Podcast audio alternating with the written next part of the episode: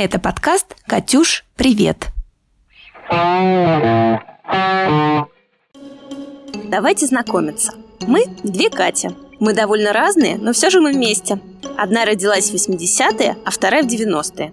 Одна застала дисковые телефоны, сменила много работ и мечтает о доме и саде. А вторая училась за границей, слушает современный рэп и знает, что значит лексить. Так случилось, что мы вместе создали и развиваем собственное пиар-агентство. Мы много и очень много общаемся с клиентами-подрядчиками, сталкиваемся с разными смешными и не очень рабочими моментами. Нам есть что рассказать и обсудить. Здесь будет много разговоров о рабочем и жизни пиара и маркетинга, не меньше наших рассуждений о современной жизни и немного о личном. Иногда мы будем приглашать наших коллег, чтобы делиться опытом и личными лайфхаками успешности. Ну что ж, начнем?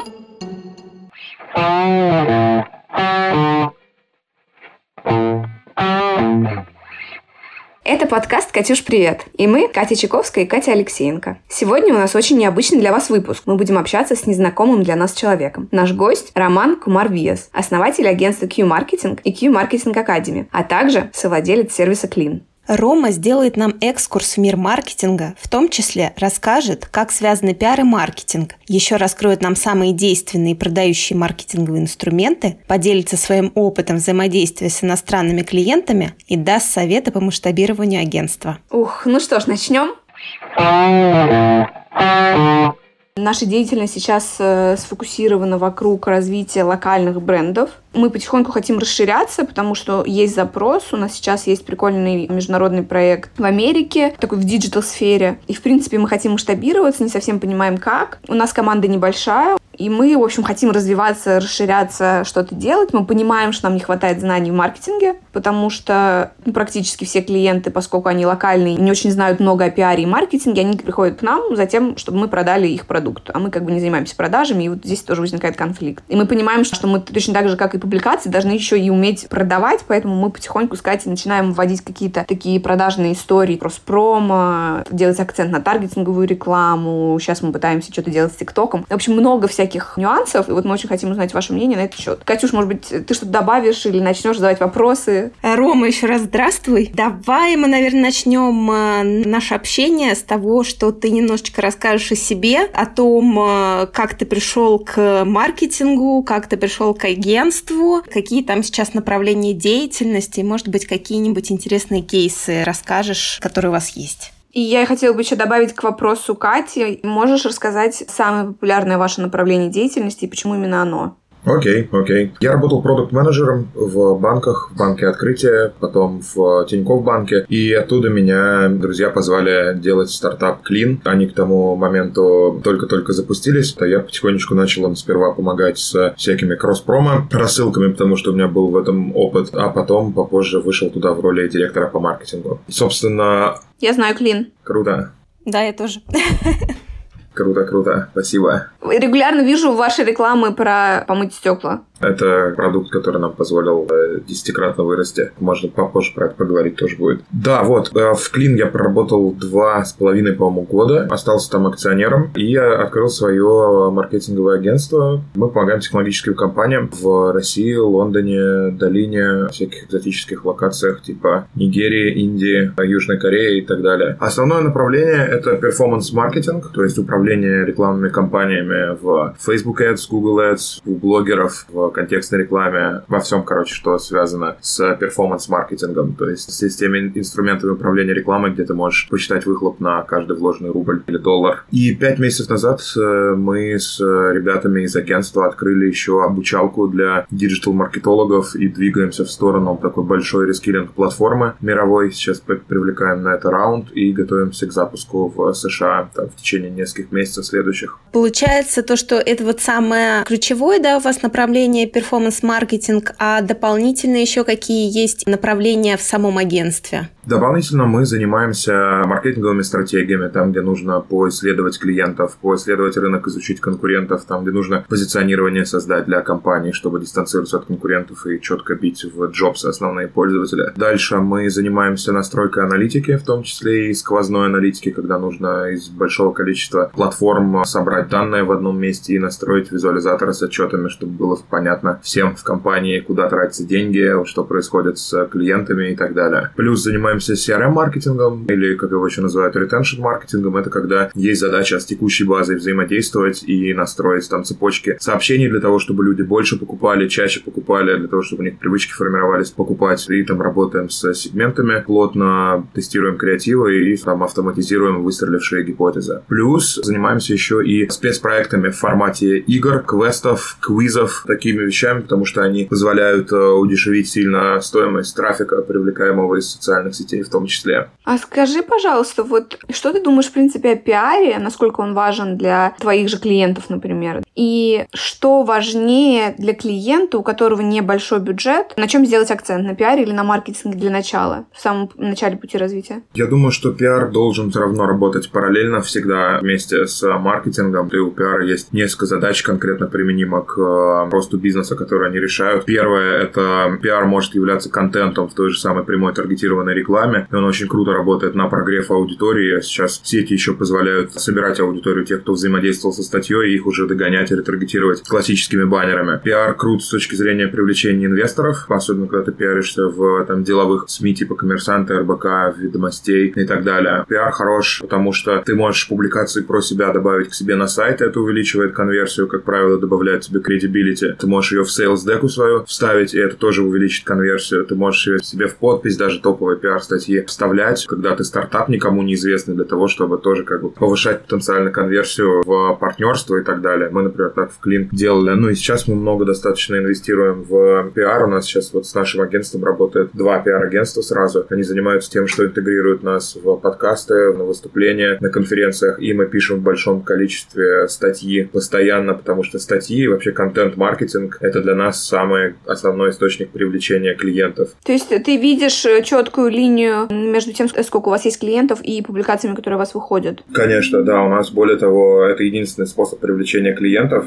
Не таргетная реклама, не что-то еще? Мы пишем статьи, дальше мы спарсили все номера телефонов директоров по маркетингу в России, мы загружаем их в рекламный кабинет, крутим по ним постоянно разный контент. Поэтому пиар — это очень важная штука сейчас. И как одна из функций маркетинга, так как и самостоятельное явление тоже. Очень здорово и приятно это слышать от маркетолога и от владельца маркетингового агентства. Да, я более того еще могу сказать, что вообще история с созданием контента, она сейчас за счет развития более глубокого с точки зрения данных, развития социальных сетей и их рекламных движков, она выходит совершенно на новый уровень. Поэтому даже зарплата контент-маркетолога, она за последние 2 года в Штатах выросла чуть ли не в 2 раза. Потому что важен теперь пиар, он не просто где-то посвятиться, да, он еще и конкретно приносит очень понятный value и очень оценимый, в том числе и в деньгах, зачастую эффект, если его миксовать с правильным перформанс-маркетингом. Давай тогда перейдем к следующему вопросу. Вот если вдруг у компании, грубо говоря, хватает денег только на одну штатную единицу, и они выбирают пиарщика, но для того, чтобы сделать его работу более эффективной, пиарщику какими инструментами нужно обладать маркетинговыми? Может быть, какими-то простыми или более эффективными, базовыми, чтобы добиться большего вот этого охвата 360 градусов и сделать работу более такой эффективной? Минимум хорошо на продвинутом уровне знать Facebook Target, Instagram Target и аналитику базово достаточно для этого. Вот эти 2 вещи будет достаточно для того, чтобы таргетированно доносить пиар-статьи до нужной аудитории, плюс делать сложные цепочки из контента, где пиар-статья, она является там неким прогревательным элементом. И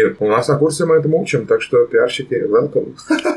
Да-да-да. А расскажи, кстати, как раз про курс пиар, да, как он у вас появился. Пиара вроде бы не было в списке ваших направлений, и почему вы решили сейчас сфокусироваться именно на пиаре и целый курс сделали именно по пиару? Мы не фокусируемся на нем, у нас есть наш основной курс, это kk.pr.agency, где мы учим перформанс-маркетологов. Здесь мы тестируем гипотезы, то есть мы смотрим, на что есть на рынке спрос, можем ли мы делать качественный контент, можем ли мы в том числе, это у нас первый, кстати, курс, который сделан в содружестве с нашим дружественным пиар-агентством, которое как раз-таки обеспечивало именно контентное наполнение его спикерами и так далее. Для нас это такой большой-большой тест гипотез, потому что digital пиар — это интересная очень история, полезная, и вот то, о чем мы говорим про пиар 360, вот это тоже очень важно сейчас, плюс учитывая то, что конференций нет сейчас, они есть, но они в каком-то странном очень формате, мы хотели еще и попробовать всех людей, которые обычно выступают на конференциях, крутых пиарщиков реально, изнутри клиентов, собрать в одном месте и попробовать сделать из этого качество обучения. То есть не просто выступление на конференции, как это обычно происходит, а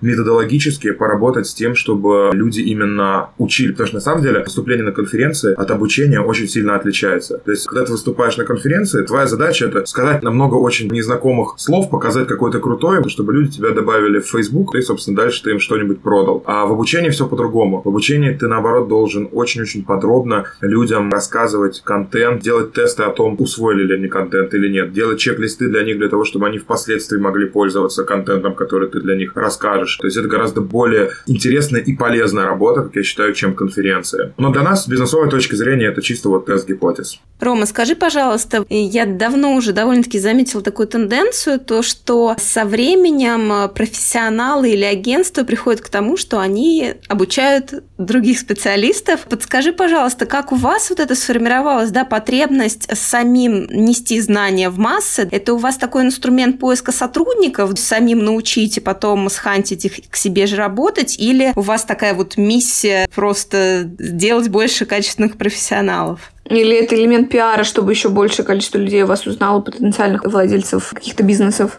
На этот вопрос есть несколько сразу ответов. Первый и самый главный вопрос, что в агентство ты вкладываешь $1, получаешь $1, там, 25 в прыжке на больших объемах, а в обучалку ты вкладываешь $1, получаешь от 3 до 5. С бизнесовой точки зрения система обучения — это гораздо более масштабируемый продукт, чем агентство, потому что ты можешь с маленькой достаточно командой дорасти до 3, 5, 10 тысяч учеников. Вот, и у тебя увеличение размера твоего бизнеса не пропорционально увеличению количества сотрудников. В агентстве все по-другому. Чем больше у тебя клиентов, тем больше тебе приходится нанимать людей и так далее, тем и сложнее из этого, конечно же, построить механизмы, построить продукт. Поэтому у агентств, у них есть, как это сказать, долина смерти. Вот они вырастают до 60-100 сотрудников, потом у них какой-то наступает предел, а после этого ты либо привлекаешь инвестиции, чтобы сделать еще один большой скачок, либо ты настраиваешь продажи так, чтобы у тебя был постоянный флоу крупных клиентов с длинными контрактами, либо же ты продаешься кому-то или входишь к чей-то холдинг. В образовалке можно построить компанию стоимостью $1 миллиард. Это реально, и мы задались такой целью. При этом продуктом гораздо интереснее заниматься, чем агентство. Вы уж простите, конечно. Вот, я тоже агентство, когда запускал, я запускал его не потому, что мое сердце этого очень хотело, или душа была к этому благосклонна. Это произошло как-то само собой спонтанно. Люди начали обращаться ко мне на консультации. Сначала консультировал бесплатно, потом платно, потом понял, что можно команду собрать и так далее. Но у меня никогда не было цели там развивать агентский бизнес прям до супер больших каких-то размеров именно само по себе как агентство. То есть я всегда думал, что часть заработанных денег мы будем инвестировать в различные продуктовые гипотезы. И вот так и произошло. Мы инвестировали в образовалку, она выстрелила, то есть мы вложили 2,5 миллиона рублей, получили 14. Сейчас готовимся к более осознанному масштабированию ее на другие рынки в том числе. Здорово, очень интересно, конечно. Да, про обучение, это да, это все время есть какая-то вот эта мысль, то, что ты, в принципе, уже сам обладаешь какими-то знаниями, которыми готов делиться, но я думаю, мы сейчас с Катей на том этапе, когда мы стараемся все наши знания и опыт вкладывать в наших сотрудников, которых пока не так много. Опять же, это тоже какой-то формат обучения, наставничества. Может быть, дорастем тоже до своей школы какой-то большой. Посмотрим. Да, плюс, понимаете, компетенция людей на рынке, она очень слабая, не знаю, как у вас, вот, но у нас в отрасли прям серьезная проблема, и знаете, что очень сложно давать сервис людям, которые не разбираются в маркетинге, то есть очень много субъективизма, как раз таки он возникает из-за недостатка информации, поэтому, как бы, нам кажется, что это такая, достаточно правильная, что ли, цель обучить людей, в конечном итоге все от этого выиграют, если тут все будут делать эффективнее рекламу, то рынок поднимется, реклама же двигатель прогресса, да, кто-то говорил. Да, мы, кстати, как раз с Катей прошлый выпуск записывали про то, что нас сильно бесит в нашей работе, и там как раз один из пунктов, основной даже, который звучал, то, что клиенты в основном не понимают, что такое пиар, и поэтому нам каждый раз приходится сначала объяснять, что это такое, и потом уже переходить к делу. Да, и ты на это тратишь, на самом деле, гигантское количество времени, а учитывая то, что в агентстве время – это как бы твой основной кост, вот, у тебя в какой-то момент это может стать просто неэффективным. Это самая грустная часть нашей работы, к сожалению. А обучалка позволяет тебе брать деньги за это время, которое ты потратил на обучение. Рома, расскажи, вы сейчас активно развиваетесь на Западе. Это потому, что ты разочаровался в российском рынке или просто потому, что там больше перспектив и более интересные какие-то проекты? Слушайте, и то, нет, не то, чтобы я разочаровался в российском маркетинге, да, и скорее разочаровался в России в целом, как в стране, поэтому, да, и, конечно же, то, что в Штатах гораздо больше перспектив с точки зрения масштабирования, это действительно так, там в 100 раз больше рынок, мы там не очень сильно чувствуем сейчас конкуренцию, потому что в среднем уровень американских маркетологов, он чуть пониже, чем у российских, это обусловлено более жесткой конкуренцией у нас, и поэтому мы достаточно осознанно с первых дней создания агентства, в общем-то, думали о том, чтобы перебираться туда. Мы должны были уже несколько раз туда переехать, но все время случались обстоятельства непреодолимой силы, вот как сейчас.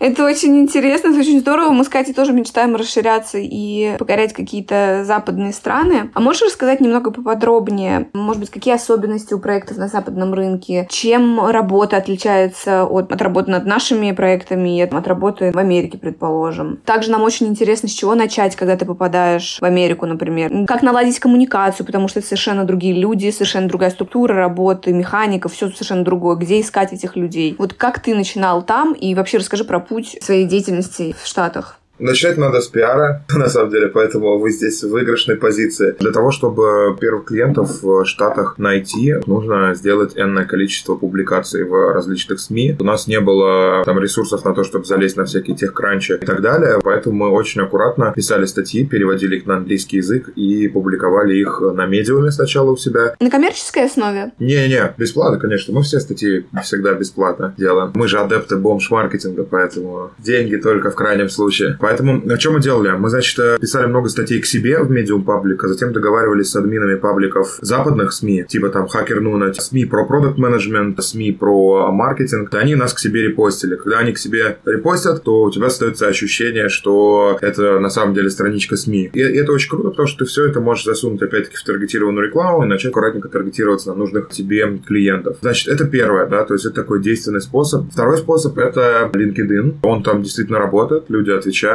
Есть классный плагин, называется LinkedIn Helper. Он позволяет добавлять в друзья людей из нужных индустрий. Он как бы имитирует твое поведение, вот, начинает добавлять их друзей. Ты параллельно публикуешь у себя в LinkedIn профиле всякие статьи про Medium и так далее, как бы создаешь ореол экспертности. И начинаешь писать этим людям. Вот, обычно ты пишешь, благодаря их за их продукт, указывая на какие-то ошибки, вот, и предлагаешь сделать 15-минутный колл о том, чтобы обсудить, как надо делать. Мы в нашем случае делаем маркетинговый аудит. Такая штука, которая позволяет при получению доступа к рекламным кабинетам быстро понять, где что болит, и вернуться с каким-то, перечнем действий конкретных для этого. И обычно это очень хорошо заходит. То есть это получается тот самый инструмент с мытьем окон только в наших областях, да? Абсолютно точно. Да-да-да, субпродукт классический. А русская тусовка в Штатах, то очень много ребят из России, которые делают что-то в Штатах и недовольны качеством пиар-услуг, которых поставляют там, потому что в Штатах, я вам честно могу сказать, найти хорошего пиарщика практически невозможно. У них, во-первых, чек у самых дешевых каких-нибудь пиарщиков из, там, не знаю, из Оклахомы $10,000 в месяц ретейнер. Дорогих пиарщиков, которым ты платишь $40,000, они вообще не хотят работать. Слава богу, это не мои деньги были, но когда один из наших клиентов нас познакомил с пиар-агентством локальным, это просто был ужас. Просто чуваки 3 недели вкуривали в продукт, потом позвонили, в итоге задавали очень глупые вопросы. К концу 4-й недели только сформировали список СМИ для публикации с какими-то очень кривыми топиками, которые к продукту вообще никакого отношения не имеют. Ну, то есть, и такие в конце выставляют счет на 40. Прекрасно себя чувствуют, комфортно работать. Да, офигенно, на расслабоне. И, кстати, с американскими агентствами плюс-минус похожая история, то есть они там все достаточно расслабленные, вот, поэтому российские ребята, российское комьюнити, оно, конечно же, нуждается в недорогом пиар-обслуживании, да, потому что даже русские ребята, которые делают там, пиары там окопались, они стоят тоже уже конских денег, поэтому запрос есть, это все очень круто подается под соусом того, что публикации нужны там любому стартапу. На самом деле, любой стартап, который выходит в США, он не может быть без пиара практически. Потому что иначе ты можешь потратить очень много денег на то, чтобы вести себе трафик. Потому что американцы, когда видят какой-то товар или услугу, они прежде чем купить, еще погуглят, посмотрят в Ютубе, что про тебя пишут, вот и вообще, и так далее. Поэтому очень важно, чтобы у тебя вот эта вот хотя бы выдача Гугла про, там, не знаю, твою фамилию и имя, она была полностью забита каким-то релевантным контентом, который человек сможет прочитать и уже после этого совершит покупку. Рома, знаешь, вот такой еще вопрос. Он, наверное, сейчас больше уже касается другой области. Как я понимаю, вы работаете именно со стартапами. стартапами. Почему именно стартапы? Не только, на самом деле, стартапы. У нас сейчас и много больших корпораций. Мы из банков работаем практически со всеми коммерческими банками. Но стартапы мне нравятся, потому что в стартапах, как правило, очень правильное отношение, структурированный подход и к трате денег, и вообще в целом компетенции людей, которые делают стартап, они обычно выше компетенции людей, которые работают в корпорациях, потому что корпорация прощает ошибки, а стартапы нет. Но, конечно, очень сильно большой минус в стартапах то, что они могут просто завтра исчезнуть, потому что не найдут нового финансирования. Поэтому мы так диверсифицировали свой портфель клиентский. Сейчас у нас где-то, наверное, 50 на 50. Стартапы в основном Запада, потому что стартап Запада, у него, как правило, есть $1-2 миллиона долларов на ближайший год. У него точно более понятно его будущее. А бюджет за счет инвестирования, да, у них есть на продвижение, на маркетинг? Да, конечно, они там, у них культура привлечения денег, она, скажем так, серьезно отличается от нашей, да. Мне просто очень интересно узнать, сколько у тебя человек в команде, и кто за что отвечает, и как ты продолжаешь держать руку на пульсе в коммуникации с этими людьми, со своими сотрудниками. Потому что ты так рассказываешь, что у вас столько проектов много, и как ты продолжаешь быть всегда в курсе всего, и все мониторить, и всегда быть в центре внимания все равно. Я не все мониторю, отнюдь не все. Сейчас уже даже, более того, в проекты агентства я практически не погружен. У меня есть 3 партнера. Сейчас это Игорь, который отвечает полностью за операционку, за финансы, и он будет отвечать за продукт образования. Это Саша Соловьев, который отвечает за блоки перформанса и ретеншена, то есть он менеджерит людей, которые прям ручками запускают рекламные кампании и так далее. И есть Joy, она отвечает за аккаунт-менеджмент, за направление там аккаунтов, которые как бы у нас такие мини-директора по маркетингу, мы их называем, которые могут любой практически запрос от клиента, который пришел, быстро декомпозировать и отменеджерить выполнение этой задачи. Скажи, а со всем, что связано с зарубежным рынком и с тем, что вы сейчас ведете какие-то проекты на Западе, сколько в этой истории работают людей? Или это все одна команда? Это все те же люди, да, это все одна команда, но просто у нас есть выделенные там несколько аккаунт-менеджеров, которые работают только с западным рынком. И все, у них хороший английский и немного сдвинут график работы, разумеется. А в какой момент ты понял то, что вашему агентству, вашему бизнесу нужно масштабироваться, что вам, может быть, уже не хватает людей? Вот в какой момент появились вот твои партнеры, которые сейчас занимаются отдельными направлениями? То есть ты уже понял, что ты сам уже не справляешься, или число клиентов уже увеличилось? Вот как ты пришел к этому? История с масштабированием на западный рынок была прям с самого начала, мы намеренно туда шли. История с партнерами органически достаточно тоже. По мере роста просто мы понимали, что нужно, чтобы там тот или иной человек руководил конкретно вот этим вот блоком, да, и брал на себя вот эти функции. Саша и Джой — это двое людей, которые вообще выросли в агентстве. То есть у них не было до этого маркетингового опыта никакого, вот, и сейчас они совладельцы компании. У Игоря богатый опыт в маркетинге, он был и в Adidas, и в Мегафоне работал, и потом еще и в агентстве на международном. Он пришел как бы извне, но фактически через 7 месяцев после старта, поэтому мы его тоже называем кофаундером. А по каким критериям и как вы ищете сотрудников, которые у вас работают? Это по-прежнему вот эта вот история, которую я слышала в интервью, что вы студентов каких-то профильных вузов на курсах уже хантите к себе, и они начинают уже работать. Да, абсолютно так. Это причем тоже было запланировано с самого начала. Мы поняли, что, учитывая то, что компетенции на рынке не очень много в маркетинге у всех, мы поняли, что нам нужно обязательно инвестировать во внутреннюю систему обучения. Мы, конечно, в какой-то момент ее не доделали. Вот поэтому у нас обучение это зачастую заканчивается на том, что мы просто кидаем человека в пучину. Это самое лучшее обучение, я по-прежнему так считаю. Но да, мы отбираем людей, которые подходят нам по майндсету. Мы ищем структурированных, ответственных людей, хардворкеров, которые много работают, у которых есть большая цель какая-то в жизни. Это тоже очень важный вопрос, который мы на собеседовании задаем. И ответственные, которые не боятся принимать решения.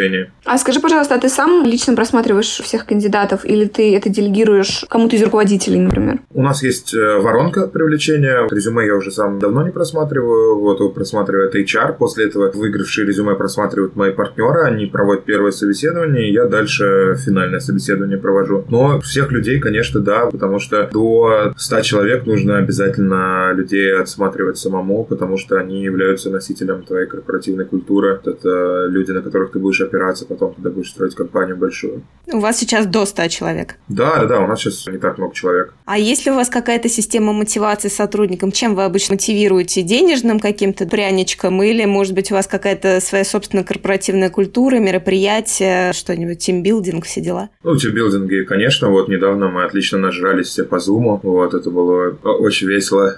Вот. Даже так хорошо. Один из сотрудников даже заснул прямо во время эфира. Отличный праздник. Да.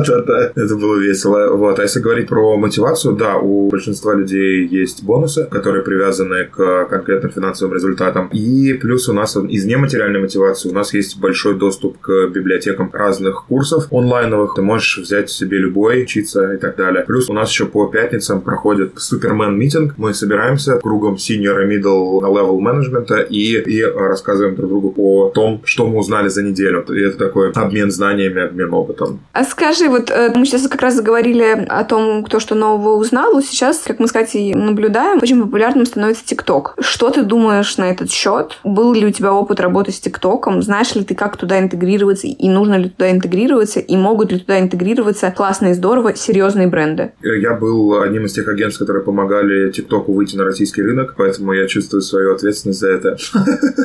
Прекрасно. Становится интереснее еще больше. В ТикТоке у нас было несколько кейсов, но они связаны с перформанс-маркетингом, то есть с управлением рекламных кампаний. Челленджи мы не делаем в ТикТоке, это просто не наш профиль. Мы больше ориентированы на такие вещи, которые ты можешь посчитать, масштабировать и так далее. Вот, но при этом я не говорю, что челленджи не работают. Это такая прикольная достаточно штука для того, чтобы получить много просмотров для брендов, для которых это нужно. У нас просто бренды в основном продажами интересуются. Если говорить о том, кому сейчас нужно тратить время на создание контента в ТикТоке, то это, конечно, товаром без каких-то возрастных ограничений, в первую очередь, потому что там по-прежнему пока еще достаточно молодая аудитория, вот, но она стремительно взрослеет. Вот, и я думаю, что в какой-то момент TikTok станет по аудитории такой же примерно, как Instagram, и с точки зрения людей, и с точки зрения возрастных характеристик, поэтому в какой-то момент, да, нужно будет туда прийти. Сейчас, может быть, это делать не обязательно, но точно не всем. За тем, у кого есть ориентация на молодежь и на людей до 25 лет, да, конечно, нужно разобраться в этом, нужно смотреть, постоянно анализировать, потому что человеку со стороны сложно делать TikTok-контент, потому что он особенный. Для того, чтобы его классно сделать, нужно быть очень сильно погруженным в тему. Поэтому себе нужно выделять несколько часов в день, ну, хотя бы там час, на то, чтобы смотреть этот контент, смотреть, какой контент заходит, какой нет, с точки зрения вовлечения, но с точки зрения виральности, и не бояться экспериментировать. Почему TikTok, кстати, такую бешеную популярность набирает? В том числе из-за того, что в ТикТоке очень просто зарегистрироваться, гораздо проще, чем в Инстаграме и в Фейсбуке, там буквально 2 кнопки. И второе, то, что ты, даже не обладая большим количеством подписчиков,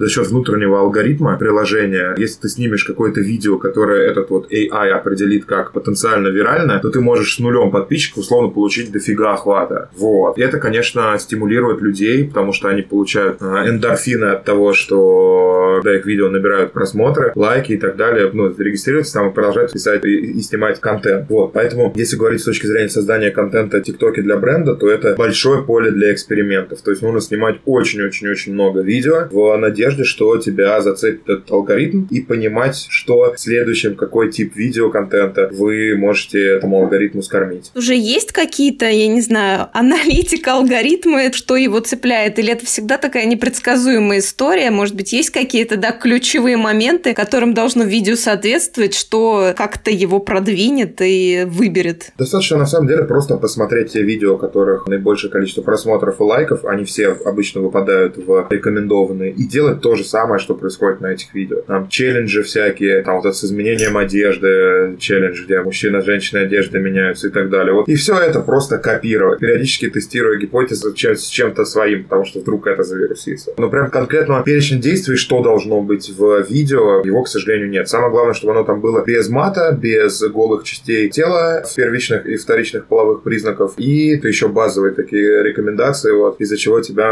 алгоритм вообще никуда не пускает. О, а так гигантское поле для экспериментов, на самом деле. Ром, а как выглядит ваша рекламная кампания в ТикТоке? Это какие-то интеграции объявлений или это продвижение вот тех видео, набор их просмотров? Это реклама просто в ленте ТикТока, которая запускается через рекламный кабинет ТикТока. Определяется бюджет рекламный, отрисовываются креативы и, собственно, точно так же, как и в любой другой социальной сети, как и в Фейсбуке, может таргетироваться. Плюс там потихонечку добавляются все новые и новые функции в рекламный кабинет. Это позволяет там... То есть это классический перформанс-маркетинг, где ты можешь посмотреть, сколько людей кликнула на твой баннер, сколько людей купила и сколько тебе это все стоило. Там сейчас уже есть возможность продвинуть определенные видео и набрать просмотры. Да, конечно, есть открыто, причем для всех. Я просто тут сижу с открытым ртом, слушаю, потому что все очень интересно и очень много полезной информации нам, как молодым специалистам. Класс, спасибо. Так, мы еще с тобой не обсудили такой вопрос, какая сейчас самая продающая платформа или инструмент существует. То есть это либо Target, либо вот те же самые публикации СМИ, Instagram, Facebook, или, может быть, как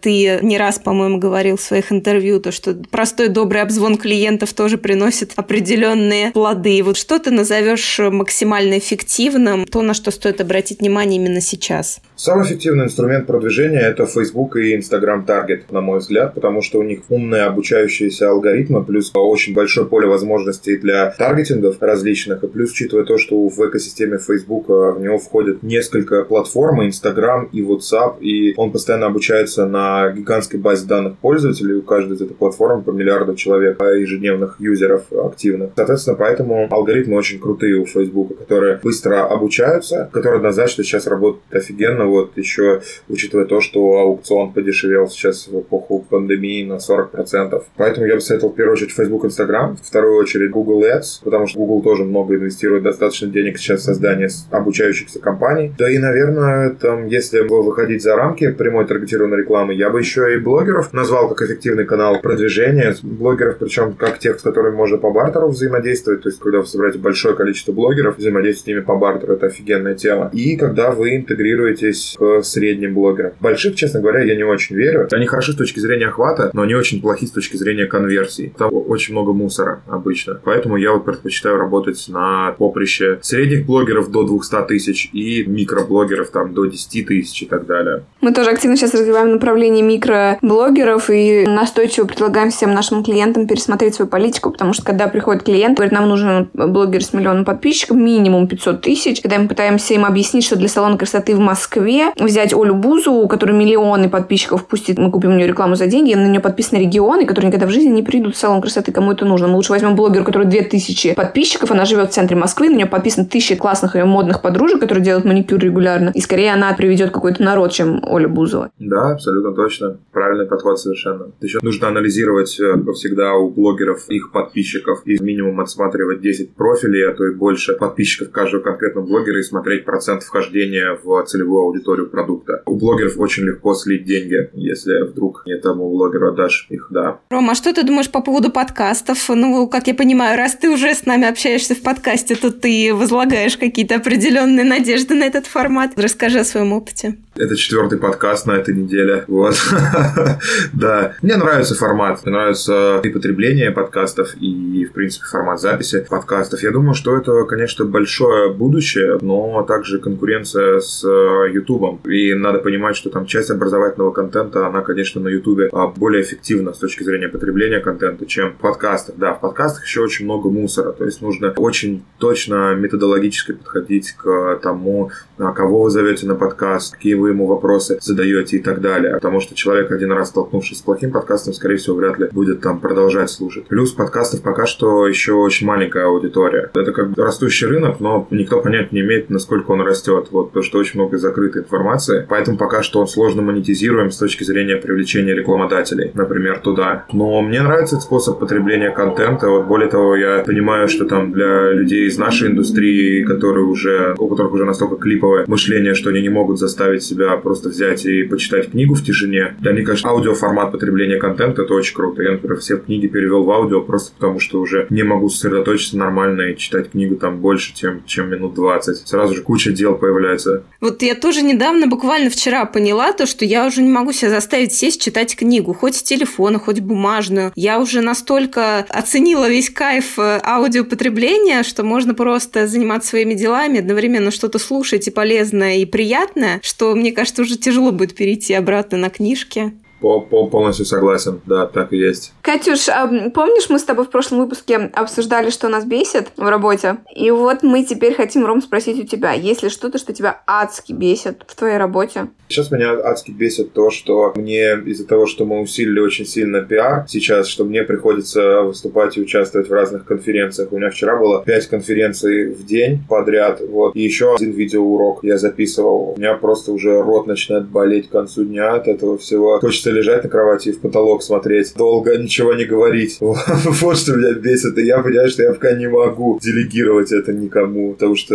пока что мы в той стадии развития, когда мне нужно еще продолжать инвестировать как бы в собственное знание. У нас с вами сейчас такой ламповый достаточно разговор происходит, да, но на конференции ты же должен быть энергичным, ты должен говорить людям вот то-то, то-то, то-то нужно делать для того, чтобы получить вот это и вот это. Отдавать энергию, ты очень, очень сильно отдаешь энергию, и ты, и у меня там лично на менеджерские, на SEO задачи. Сейчас я вот только сегодня утром в 7 утра сел и начал потихонечку разгребать свой управленческий бэклог, поэтому вот это меня, наверное, пока прям подбешивает немного. Спасибо тебе, что ты нашел на нас время сегодня, несмотря на занятость и такой поток информации со всех сторон. Ром, скажи, вот ты говоришь, что очень тратишь много энергии, а как ты ее восполняешь? У тебя есть какие-то собственные техники медитации? Я слышала, да, то, что ты увлекаешься по-прежнему или что-то другое теперь? Да.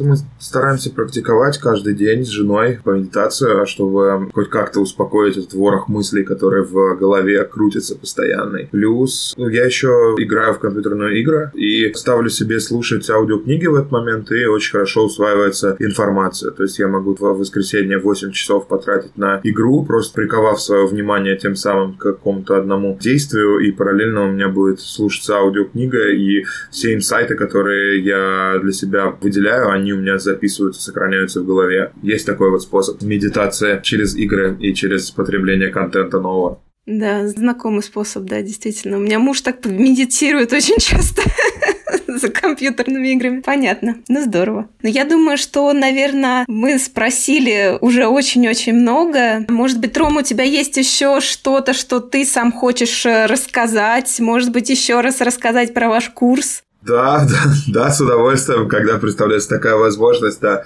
У нас есть курс Q Academy, мы рассказываем все, что нужно знать про диджитал и про перформанс-маркетинг, как для предпринимателей, так и для маркетологов, поэтому очень-очень всех ждем к нам. Скажи, а чайник может к вам прийти, который заинтересован, но ничего не знает? Да. Да, более того, мы столкнулись с ситуацией, когда у нас есть определенное количество людей, у которых нет бэкграунда в маркетинге, и количество людей, у которых есть бэкграунд в маркетинге. Нам нужно было как-то их уравнять, и сейчас мы сделали такой в начале, перед курсом, такой pre-learning. Мы собрали прям все, что необходимо знать в маркетинге для того, чтобы ты мог нормально потреблять контент на нашем курсе, и сделали из этого вводное занятие с ответами на вопросы, вот, где готовим такую платформу для того, чтобы все остальные знания, они прям идеально ложились. Здорово, очень круто. Ой, Ром, спасибо тебе еще раз большое за разговор. Было очень интересно, познавательно, прям очень здорово. Спасибо тебе большое. Будем рады следить за вашими изменениями. Вам спасибо большое. Спасибо большое, было очень приятно с тобой поговорить. Взаимно, я тоже кайфанул. Да, спасибо большое. Пока-пока. Пока-пока всем. Пока. Спасибо, что дослушали выпуск подкаста «Катюш, привет» до конца. Мы за это вам очень благодарны, ведь это значит, что мы делаем что-то действительно интересное. Мы будем безумно счастливы, если вы подпишетесь на подкаст «Катюш, привет» на любой удобной для вас площадке. Это Apple и Google Podcasts, Яндекс.Музыка, а также Spotify и Anchor. Оставляйте свои оценки и отзывы, мы искренне радуемся каждому из них. Также публикуйте сторис о том, что слушаете наш подкаст, так о нем узнает еще больше людей. Не забывайте отмечать аккаунт kk.pr.agency или наши личные странички. Зора Кейт – это Катя Алексеенко, и Кейт Чак – это Катя Чаковская. Всю подробную информацию мы также отметили в описании к выпуску. Спасибо вам еще раз, здоровья вам и вашим близким.